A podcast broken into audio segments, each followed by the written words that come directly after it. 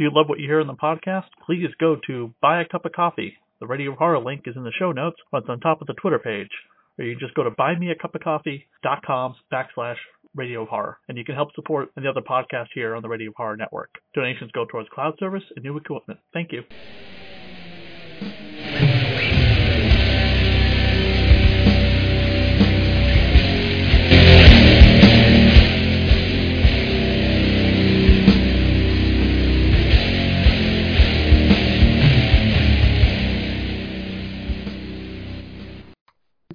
Before we get to the review of Hack Slash Nailbiter, on the show with us now is the guy behind Hack Slash Nailbiter, as well as the Nailbiter book, and a bunch of other funny books. Sometimes people ran around real fast, and sometimes they do crazy superhero stuff.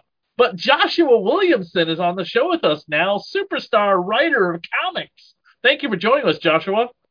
Yeah, thank you for having me. It's always fun to talk about horror comics especially uh, Nailbiter, which is your baby. Yeah, yeah. I Nailbiter was like the book I had wanted to do for a really long time, and every time I would talk to publishers about it, they would say no. Uh, and but I was I always knew it was like one of those things like in your gut, you know, you know is like the book for you to do. And then I finally got to do an image, and then it like totally changed my life. It like definitely helped me out with my whole career, and I I love it and I I miss it. Nailbiter seems like you have an obsession with serial killers. It's like you took all your energy of like, you know, oh my god, what kind of serial killer would I ever want to be? Well, I'll just write them all down. Yeah, well, I chew my nails. That's a big piece of the puzzle to let you know. Uh, I chew my nails and I have like my entire life, and you know that kind of weird stigma that can come from chewing your nails. It's interesting. Like when I was young, it was like I don't know. It felt like it was just like an awful, awful bad habit. But now it's it's interesting how now as an adult, I know so many creative people and so many comic book creators and comic artists that all chew their nails. Uh, but yeah, like I always, you know, was sort of interested in these stories about serial killers, and I would read books or I would watch documentaries. Obviously, I watch horror movies, and I just started was always thinking about doing a book. I had I had two ideas. I really wanted to do a book about serial killers, and then I wanted to do a book about small towns. And then I was um, doing research on the Zodiac, and I read something in there about how at one point the Zodiac had lived in, or was believed, they believed the Zodiac lived in the town I grew up in. And I remember thinking, like, oh, it's so weird that he was there in the same town that I was in when I was a kid and then I was like, oh, you know, when I was a kid, I remember there were other serial killers. There were other books about other serial killers in California and the part of California I'm from. And I was like, what about that's about? Like, why? And then all of a sudden, I was on an airplane when I had this idea. I was sitting there, my just jotting ideas down in my notebook, and all of a sudden, it just clicked. Like, oh, what if they were born there? And I wrote that at the top of my notebook. And I just started going from there. And then when I started talking with Mike Henderson, the artist, we started just talking about all these different ideas for serial killers and all of them having weird gimmicks. Like we had rules and things we kind of set parameters for ourselves with the serial killers. And then we just started talking about different ideas and different things we could do to play with. And then we just started making lists and it like now I, I look back at it sometimes and I want to like revise some of the serial killers and change them around. Um, but yeah, it was just uh a lot of making lists of different kinds of serial killers and just looking at uh, you know the past of different kinds of serial killers. Just trying to. It sounds weird to say we were trying to come up with fun serial killers, but that's basically what it was. The uh, my favorite one in there is the cat caller or the whistler. Oh yeah, you're talking about the blonde. The blonde, yeah. yeah. I think a lot of women would agree. Yeah, that's my favorite one. that actually came from my wife. Um, when my wife and I first met on our very first date, I had actually just got Nailbiter rejected by another publisher, and I got rejected that day. And so we're on this date, and we started talking, and I said, "Oh, well, you know, I had done." I don't know. In the in the conversation, it came up that the pitch got rejected for this book, and she's like, "Oh, what's the book about?" And I started telling her what it was about. Um, this is really early. This is like very early in me developing the book. Um, and she was like, "Oh, well, my wife used to work in uh, law enforcement, and she had gone to school for um, criminal justice, and so she knew a lot about serial killers." and uh, we started talking about it. And yeah, she knew a lot. Like I was doing research, but she knew a lot more than I did. Um, and she knew a lot of stuff about like criminal behavior. And so we started talking about that. And then when I started making the list of the different serial killers, that was actually an idea that she had was the blood. uh, so that was where that came from. I love that your wife had a part of the creation process in the comics as well, because that that's just cool to hear. Yeah, I mean, she knew a lot about uh, criminal justice, and to this day, like if I need to ask her questions about things, there's a book on DC that I shouldn't talk about. I can't say what it's about, but there's a character on parole in the in the story, and uh, going to her and talking about what those kinds of processes are like. And she doesn't work in law enforcement anymore. She hasn't probably like I don't know six years almost. Uh, but like I said, she went to school for it and she did work in it, so she has a lot of interesting perspectives on stuff with crime. And so whenever I'm doing anything that's kind of crime related, I'll go to her and talk with her about it and get her take on it. And she has her own perspective, which is good. So you know, it's definitely helpful when I'm working on anything that's like kind of crime based, or even like with Nailbiter, it's very much like a little bit of crime, but a lot of horror. So the horror side of things, so she doesn't like horror stuff that much, but when it comes to crime stuff, she knows it really well. So it's she definitely was very helpful in developing some of the stuff with the book. What uh, what what parts of the book did you pill, uh, pull from your wife to make sure it was like accurate enough? We we did an interview. Uh, well, I did an interview on another podcast I do with a uh, uh, a state trooper here in Massachusetts who really gave us an insight into like police procedures with a police procedure fantasy show that uh, I had reviewed. Uh, it was more about it was it was interesting. I think with her, it was just more about the methods of serial killers profiling. She had a lot because she had wanted to be a profiler at one point, and so she had a lot of insight into kind of what the realities of profiling are versus the way it's presented on TV and the way it's presented in movies. It's not, it isn't like that in real life, and so it was interesting kind of talking with her. And so a lot of that went into the book. I'm curious to know with all the different genres you've been writing in because you've gone from horror, you've gone from doing superheroes. What would you say is your favorite genre that you enjoy writing? A horror for sure. like easily. I was watching Malignant last night and I was thinking about this. I didn't finish it. I uh uh my wife is not a big horror fan, so like last night I watched like the first 30 minutes of it before we switched over to watching Ted Lasso, uh, which is not horror at all. Um, uh, but I was thinking about last night, even watching that little bit of Malignant just reminded me of other things. And I was watching Jacob's Ladder the other night, and I was just, it was just putting me in the, the zone of horror stuff. Like a lot of the creator owned things I'm working on um, that I'm putting together for the next couple of years that I want to do are all horror stuff. And and I think that's the thing about with like Nailbiter, and I did another book called Ghosted. All those things, it's just horror stuff, and it's, it's easily where I'm the most happy, and I feel like it's the most like satisfying. I think for me to work on is is horror stuff. Like I like superheroes, uh, but there's just something that I find in horror, the kind of peace that I find there writing it for some reason. Uh, I just see it in my my head a little differently, and I really like watching documentaries on horror movies or watching interviews with horror movie directors or horror writers, and I feel I get the most inspired from that um, than anything else. I can completely understand and relate to that. There's just, and you know, it, it's someone else who is a fan of horror. It's just one of those things where it's like, I feel like I get so much more enjoyment when I'm just sitting there relaxing some horror movies. And and you know what? I have been enjoying a lot of good horror documentaries recently too. So that's pretty mm-hmm. cool. What did you watch that was good recently? Like a horror documentary? I watched the um I can't remember because of course with the documentaries they always give them the really nice titles and everything. Yeah. But some of them yeah, but this one was one for Event Horizon. So oh. I found that extremely interesting and like their concept of the fact that they had built the ship to look like a cathedral out in Los Angeles. So I thought that was pretty cool. Yeah, that movie is great. Um, I I know it has like I don't know it's weird, but I guess it's a cult following. And it wasn't like the time. I never knew that. Like whenever when I saw it, I was in college and I was like, this movie is awesome.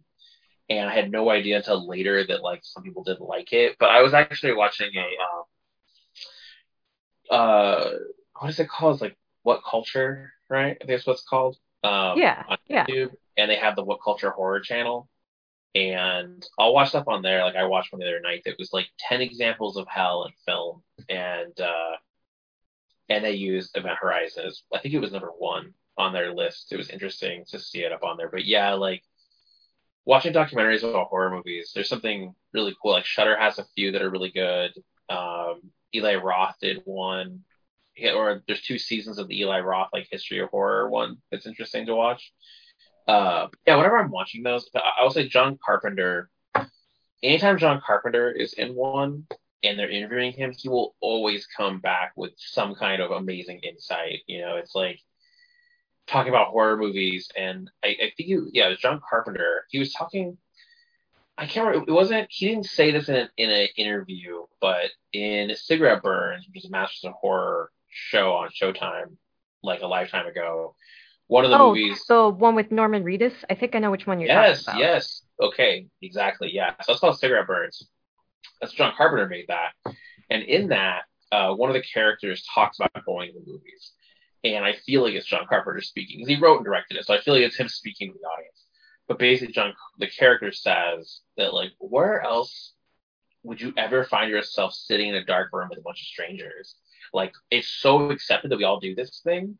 And he's like, when you go into a theater, you are you you are doing this thing because you trust that. Like, there is something about us that we trust the idea that we're gonna sit in a room, a dark room with a bunch of strangers, and we're gonna watch this thing. And you put your faith and trust into filmmakers to entertain you, but then also make you feel safe in that situation. And then when you leave that theater, you have such a relief. I think Del Toro talks about this too, that like when you walk out of the theater, you know, you have such a, if, the filmmaker does a good job, they've built such a like tenseness inside of you, right? That you you feel it like and then when you finally leave the theater, that release can be so comforting. And uh, I think that a lot when I'm working on horror stuff and, and making the books. And, and comics are so different than film, but I think there's tricks. I mean, that was the thing about Nailbiter was making Nailbiter. I was thinking a lot of like how to do tricks I had seen in movies.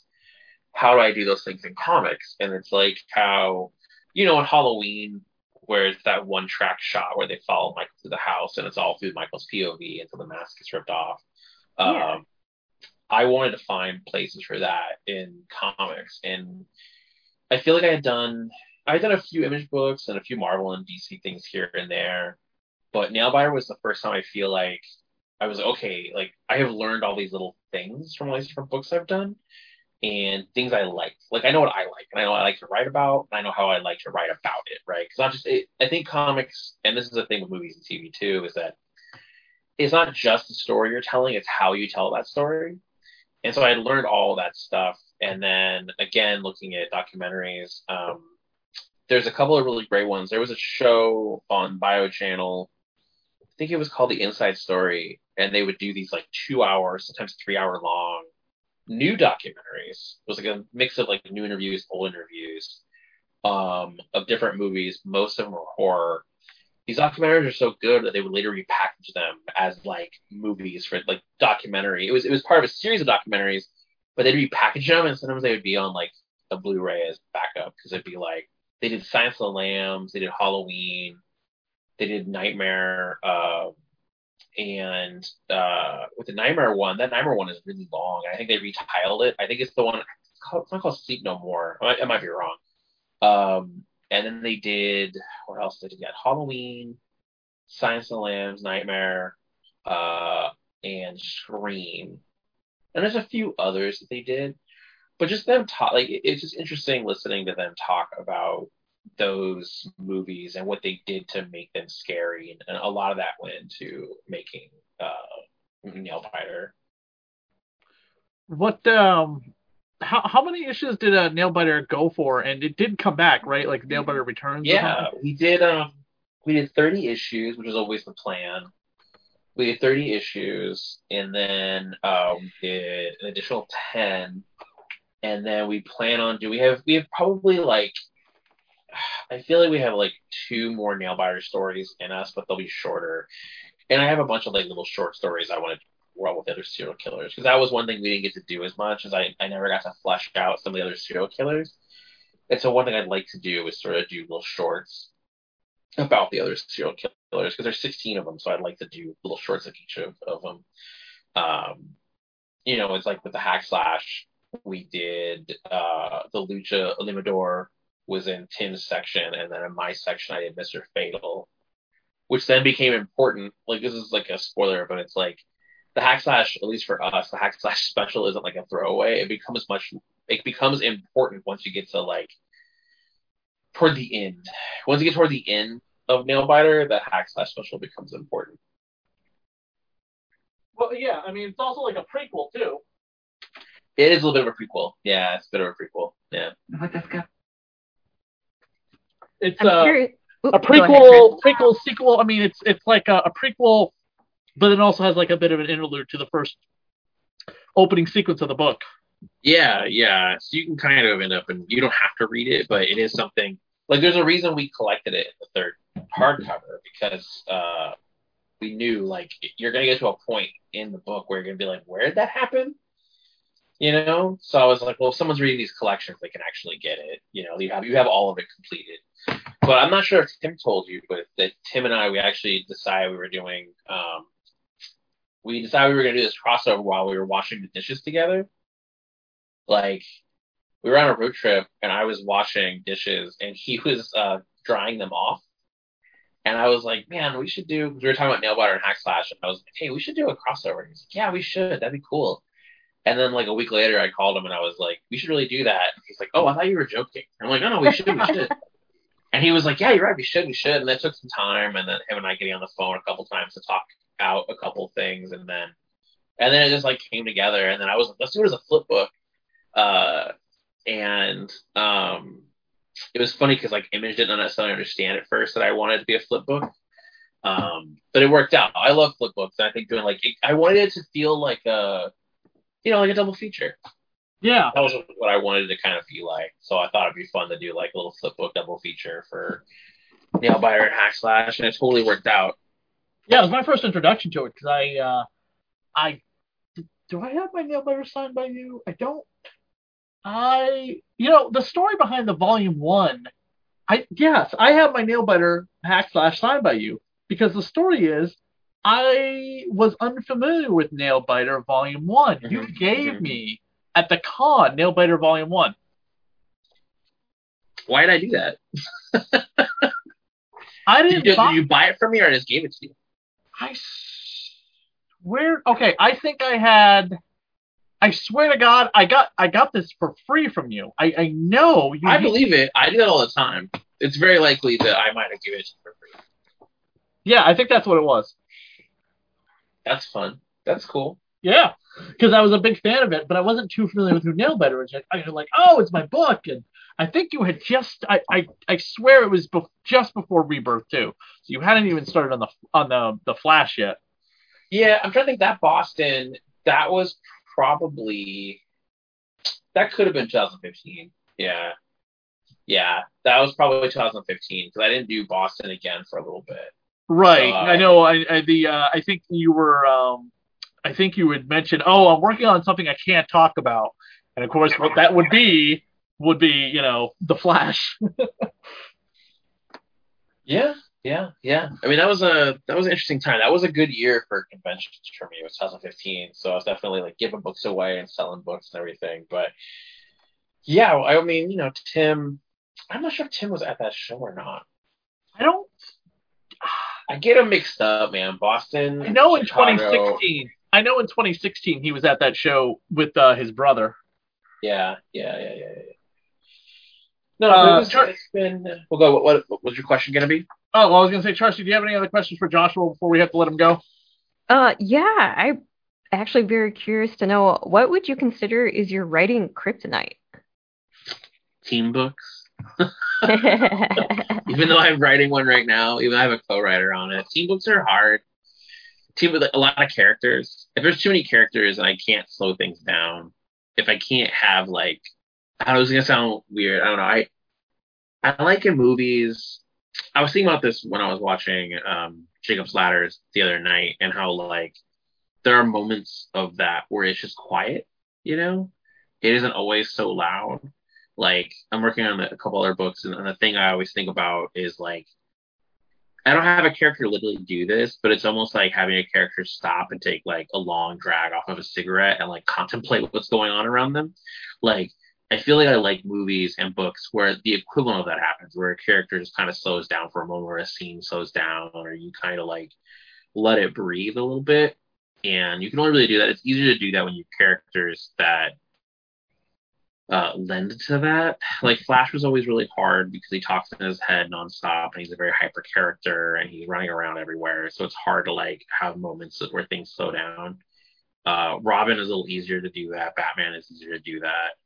Um, but then once you get the team books, it's so challenging. Like the more and more characters you add, the harder it gets to just like have a character kind of slow down and and then it gets harder to have POVs and make sure it has room to breathe. But it's like if you're doing a book like you know, I don't know, because every book is technically a team book if you have a supporting cast, but there's just definitely a difference. So I would say team books. Team books are super hard. the um the, the I, everything I've read from Nailbiter, I absolutely enjoyed. I've only read the first, uh, I think it's the omnibus for the Flash, so the first like twelve issues of Rebirth. Yeah, um, so yeah. I'm really behind. I'm really, really behind. Flash is not my big, big number one character. That's Spider Man. Yeah. When you I like yeah, Spider Man, yeah. get back to me. Um, Oh, I would love to. Well, I wrote yeah, I wrote like 101 issues of Flash plus one. That is crazy, dude. Yeah, it was like my full time job for a while. That's Oh, part of why awesome. it was different. It was such a different book. But yeah, Spider Man. I love Spider Man. I'm. uh I was just looking today. Like Hasbro announced like a ton of new Spider Man toys, and I'm like, I have to get all of these. And they tapped, uh, they tapped your run of the Flash for the TV series for a few things. Yeah, the last two seasons. Let's see the yeah the last two seasons I used a lot of my stuff, and one of those was a horror character I created that I actually created when I was a kid called Bloodwork.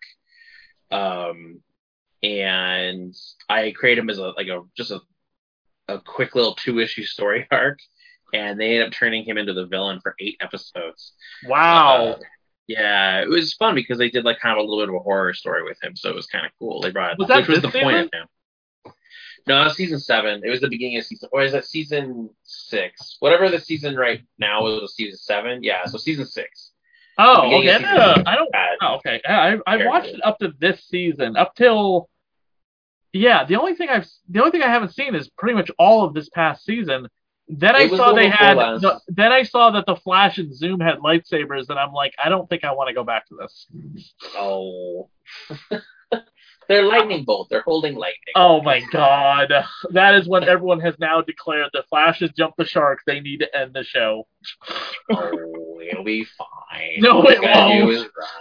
All right, we understand DC's listening. You can't say anything bad. I said it. I totally it. We'll say it for you, okay? Uh, uh, Joshua, where can people find you online if they want to send you accolades, praise about Nailbiter, and um, argue with you about um, lightsabers with the Flash? uh, yeah, the best place is just on Twitter at Williamson underscore Josh. Uh, and then I'm building a, a new website uh, that's gonna be it's from the JoshuaWilliamson.com. So Awesome, in the awesome. couple of months, that'll be another place to find me. Cool, awesome. Well, thank you for joining us as we cover this issue of uh, Hack Slash versus Nailbiter. Nailbiter's been a lot of fun to read, to uh, reread, and then uh, read stuff that I haven't read about it. So it, it's it's definitely a highly recommended book for me on this podcast. Awesome. Thank you so much for having me on.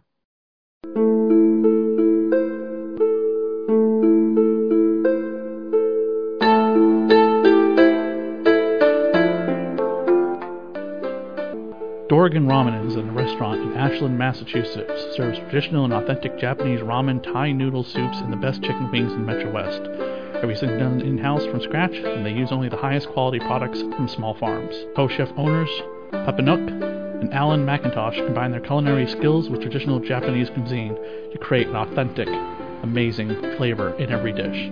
Located at 1 West Union Street on Ashland, Massachusetts, their phone number is 508 309 3416, or they can be located on Facebook at Dorgan Ramen Ashland and on their website as well www.dorganramen.com.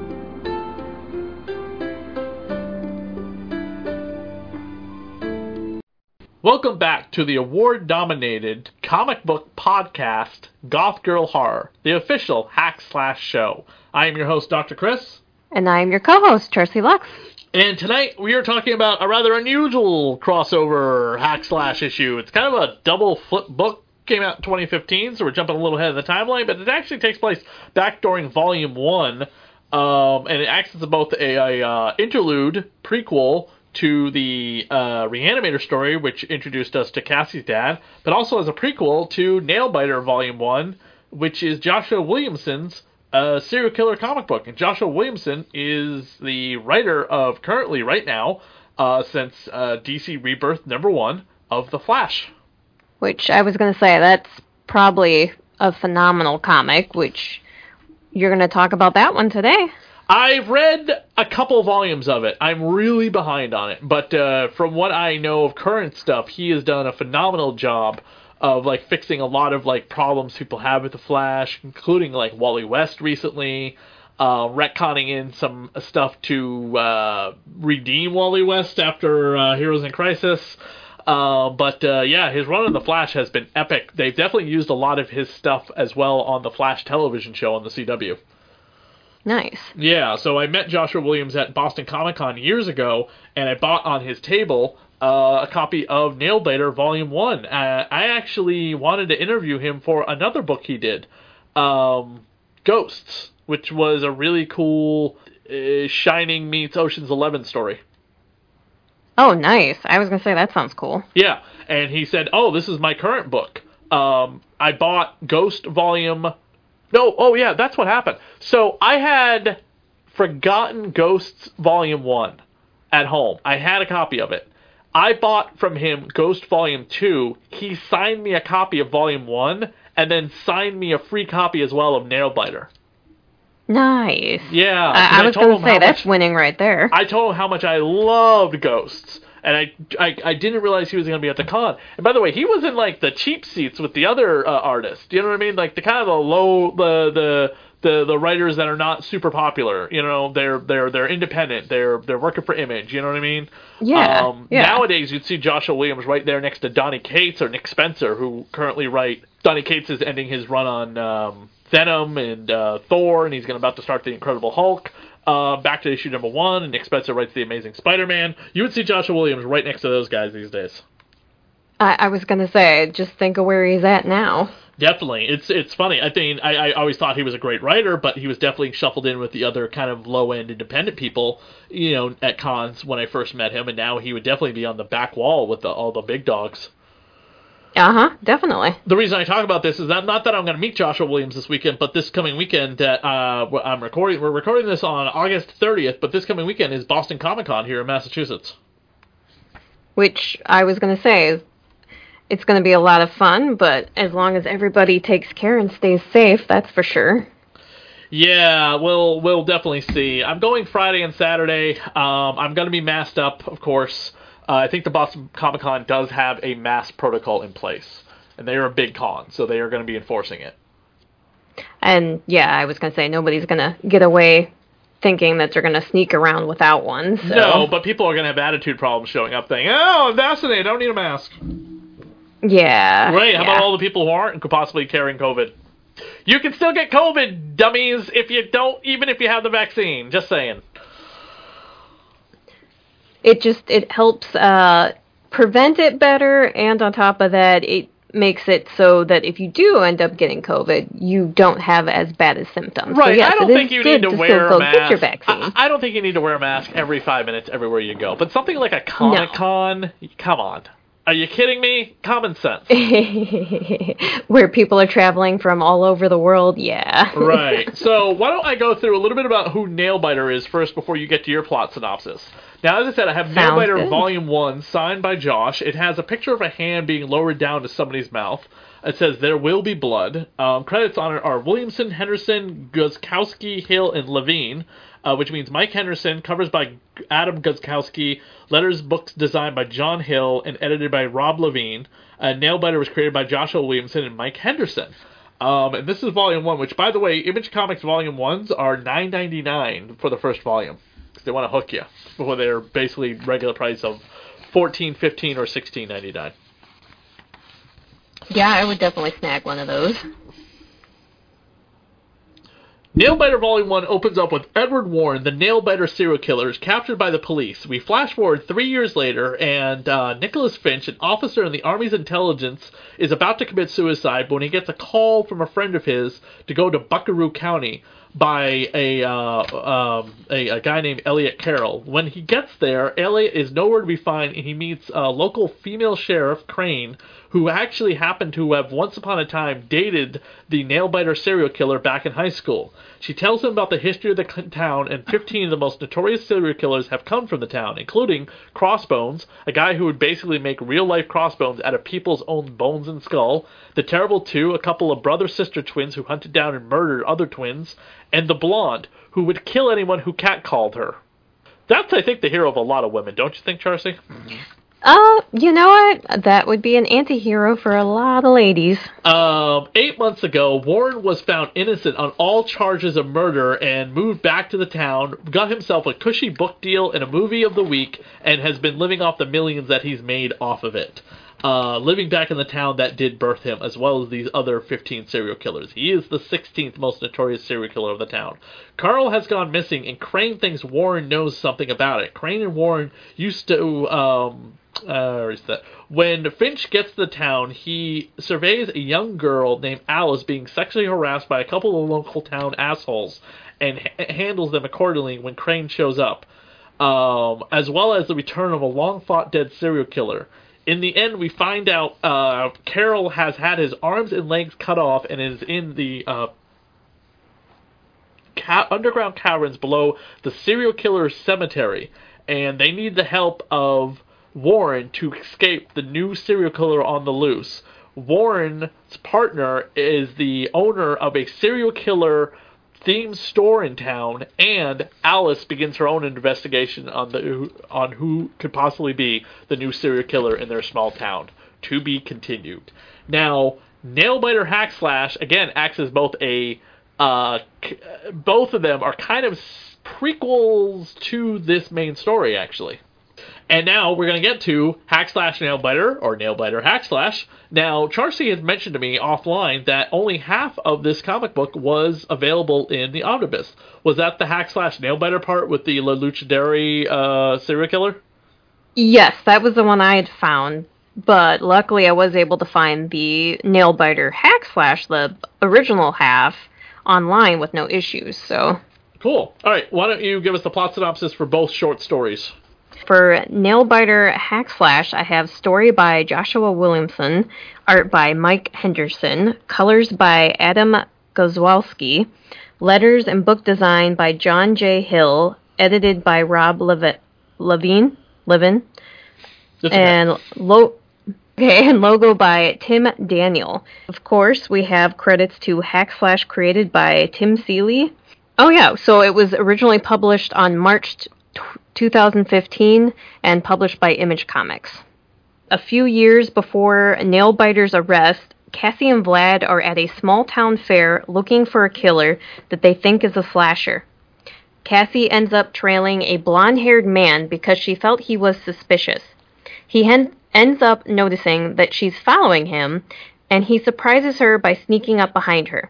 He introduces himself as Edward Charles Warren, and tells her that he's at the fair looking for a butcher. When she doesn't know what a butcher is, he explains that they are 15 serial killers, all born out of the same area. He claims he's looking for them because he wants answers because he was born from the same town. While looking for Warren's butcher, Cassie is knocked out from behind and Warren is taken hostage. He wakes up to find he's tied up on a Ferris wheel with an old classmate of his. He is a killer of what ifs. His curiosity to know what would happen if he were to put himself into dangerous situations and if he could live or not. But in order to answer his what if questions, he would put other people into harm's way to find out. This time, his what if question was, What if I fell off a Ferris wheel? And Warren was to be his guinea pig. Cassie manages to show up in time to help save Warren, after getting in a battle with the butcher and smashing his face in with a flaming bat, both men are about to fall off the ride. She catches Warren before he falls, but the what if butcher falls off the Ferris wheel instead. Unfortunately, they're unable to find him. They catch up to Vlad on the ground below, and Cassie updates him on the night's events. They say their goodbyes, and as Cassie and Vlad walk away, Warren opens the trunk of his car. His hometown didn't have 15 serial killers born there, but 16. Warren is the serial killer known as Nailbiter. Hack Slash Nailbiter was written by Tim Seeley, art by Emilio Laiso, colors by K. Michael Russell, letters by Chris Crank, and a special thanks to Joshua Williamson and Mike Henderson. For this plot synopsis, Cassie and Vlad are in a tiny coffee shop in Portland, Oregon. Cassie is getting caught up on her emails when she had received one from Warren. He claims that her mom was originally from Buckaroo. So Cassie and Vlad pack up and head to Buckaroo, Oregon, where they meet up with a man named Pedro Miramontes. He tells them that Warren is in Riverside, California, unexpectedly, but that he is their contact to help them out. Cassie is pissed and goes to leave, but he is able to entice her curiosity by bringing up not only not just her mom's past, but the fact that he has information on Jack Hack, her father, as well. Pedro leads them out into the countryside to an old abandoned barn where Cassie's father was supposedly buried trying to do research on her mom. He takes them to a gravesite where, on closer inspection, they realize that the gravestone says Vlad. It was a trap set up by Pedro and Warren, and Vlad and Cassie fall into the ground to Pedro's hidden fighting ring. He explains that Warren wanted them destroyed because he was a serial killer butcher, and he didn't want Cassie stopping his work someday in the future. He beats up Vlad and Cassie pretty badly, but she is able to stab him in the back of the leg with a piece of broken glass from a jar that she had stolen earlier in the day. While injured, Pedro is pinned to the ground by Vlad, and he's taken out once and for all by Cassie. After being betrayed by Warren, Cassie and Vlad head to Riverside looking for him. He's already been captured by the police and outed as Nailbiter. Turns out he was a monster all along. Uh, her signature tank top, you know, her signature bra and fishnets it looks like the scene in the promo piece of artwork that Tim Seeley has posted online of uh, Michael Myers behind Cassie. Yeah, it definitely does. Okay, so you see that too. Mm-hmm. All right. Um, now, in a little caption box, it says, "Note: the story takes place before Hack Slash the series, Volume One, Issue 12. That is the beginning of the Reanimator storyline." Okay, yeah. That's where Cassie finds out about her dad because she is investigating more of her father at this point. Um, I think it's very funny that Vlad's just like, "It's your people. Look, they're dressed like you," and she's like, "No, mm-hmm. these are douchebags." now, the Buckaroo Museum of a Serial Killer. The owner of this is killed in Nailbiter Volume One. The guy with the uh, the hat on. That's, so that's kind of ironic. So they do tie together then. Yes, because again, this is before. This is why it says at the very beginning um, that the nail biter at the um, the nail biter at the end of the story is going to prison for being caught. The first three pages of Nailbiter Volume One, the police raid the house and find him chewing on the fingers of his victims. Which is a lot of the pictures I've noticed him chewing on fingernails. It's like, ugh. Right.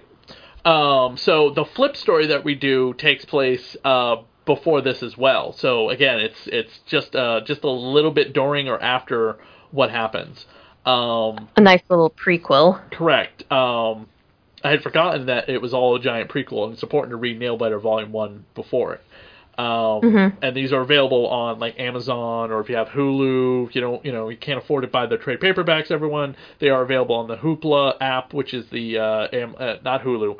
Hoopla is the library-free app that you can put on your tablet or cell phone that even Tim Seeley endorses that allows you to read graphic novels, comic books, audiobooks for free, five books at a time for two weeks or three weeks uh, from your local library. You must have a registered library card to do it which that's pretty cool. Yes. Um, I don't like the way Vlad is drawn in this because once again he just looks like a giant monster instead of, instead of a guy with just a discolored skin. Yeah. Yeah. The um the ring that is down below is in the place that they find the missing friend in volume one of Nailbiter. Okay, yeah. This is below the serial killer graveyard. Okay. Well, and that makes sense because I mean, he even calls this his little place, his little hidden museum. So Correct, because he's got all of the various uh, trophies in there. Uh, the sign on the, the sign for the town, I love it. Says "Welcome to Buckaroo," and someone spray painted over "Birthplace of Serial Killers." I, I was gonna say we've seen several references to horror movies where they do the same kind of thing, so I, I do love that too. The luchadori uh, killer is strung up on the Buckaroo Museum of Serial Killers gift shop. That is what happens to one of the people who sexually harass Alice in Nailbiter Volume One. Okay, so they have nice little tie-ins here and there. Correct. Um, I would love a follow up to you know Cassie and Vlad meeting up with Nailbiter today, but I haven't gotten through all volumes of Nailbiter, so I don't know if he lives or dies. So, uh, but it would be interesting to do another like retcon story where after he's gotten out of prison, Cassie and Vlad meet him after he's been acquitted of all the charges against him because it's like a ridiculous amount of charges against this guy. Hold on, I will read them right now in two seconds as soon as I find the trial page. Um, let's see. Okay, here we go. So, uh, Nailbiter was um, brought to trial for 47 counts of kidnapping, uh, 39 counts of torture, 64 counts of menacing, 70 counts of indecent exposure, 24 counts of disorderly conduct, 22, 82 counts of aggravated assault, 60 counts of attempted murder, and 45 counts of first degree murder. And he is found not guilty. Oh, jeez. What kind of lawyer did he have? Uh, Johnnie Cochran. um, yeah, can you freaking believe that? Unbelievable. I don't understand why all those accounts aren't exactly the same number. You know what I mean? I understand that Mm-hmm. he probably tortured some people, but it seems like he didn't let anyone live. And he's also No. much- he's also considered to be a cannibal. In the Nailbiter storyline, it's it, he acts more like a Hannibal Lecter to the police. I, I was gonna say in that last little hint at the end of the issue, you kind of get a sneak peek of it in that personality, so I can see that. Now we're gonna flip the issue over to Nailbiter Hack Slash. Which, so for Nailbiter Hack Slash, I have that. Now the, the story opens up a few years before the Nailbiter's arrest. As I said, it was a is a prequel to it. The flip book that we have makes it seem like one is a Cassie story and one is a Nailbiter story, which I think is quite interesting. The art in this by Mike Henderson I think is pretty good. He is the uh, of course the artist on the um, actual Nailbiter book itself. Uh, we open up with a a victim being killed by this razor blade killer, and Vlad has won himself a giant bunny, which of course Cassie thinks is ridiculous, probably because it's a big and pink and it's a bunny, and she's not into all that being a goth chick. By the way, and the bunny's people, almost his size. goth people can love pink too. Uh, yeah, I know a lot of pixie gothics, so. Um, Vlad just wants to have fun at the carnival, which is very unusual. And of course, Cassie spots the nail biter checking her out, and he is very quick, just disappear and then reappear, and tries to work on her sweet side.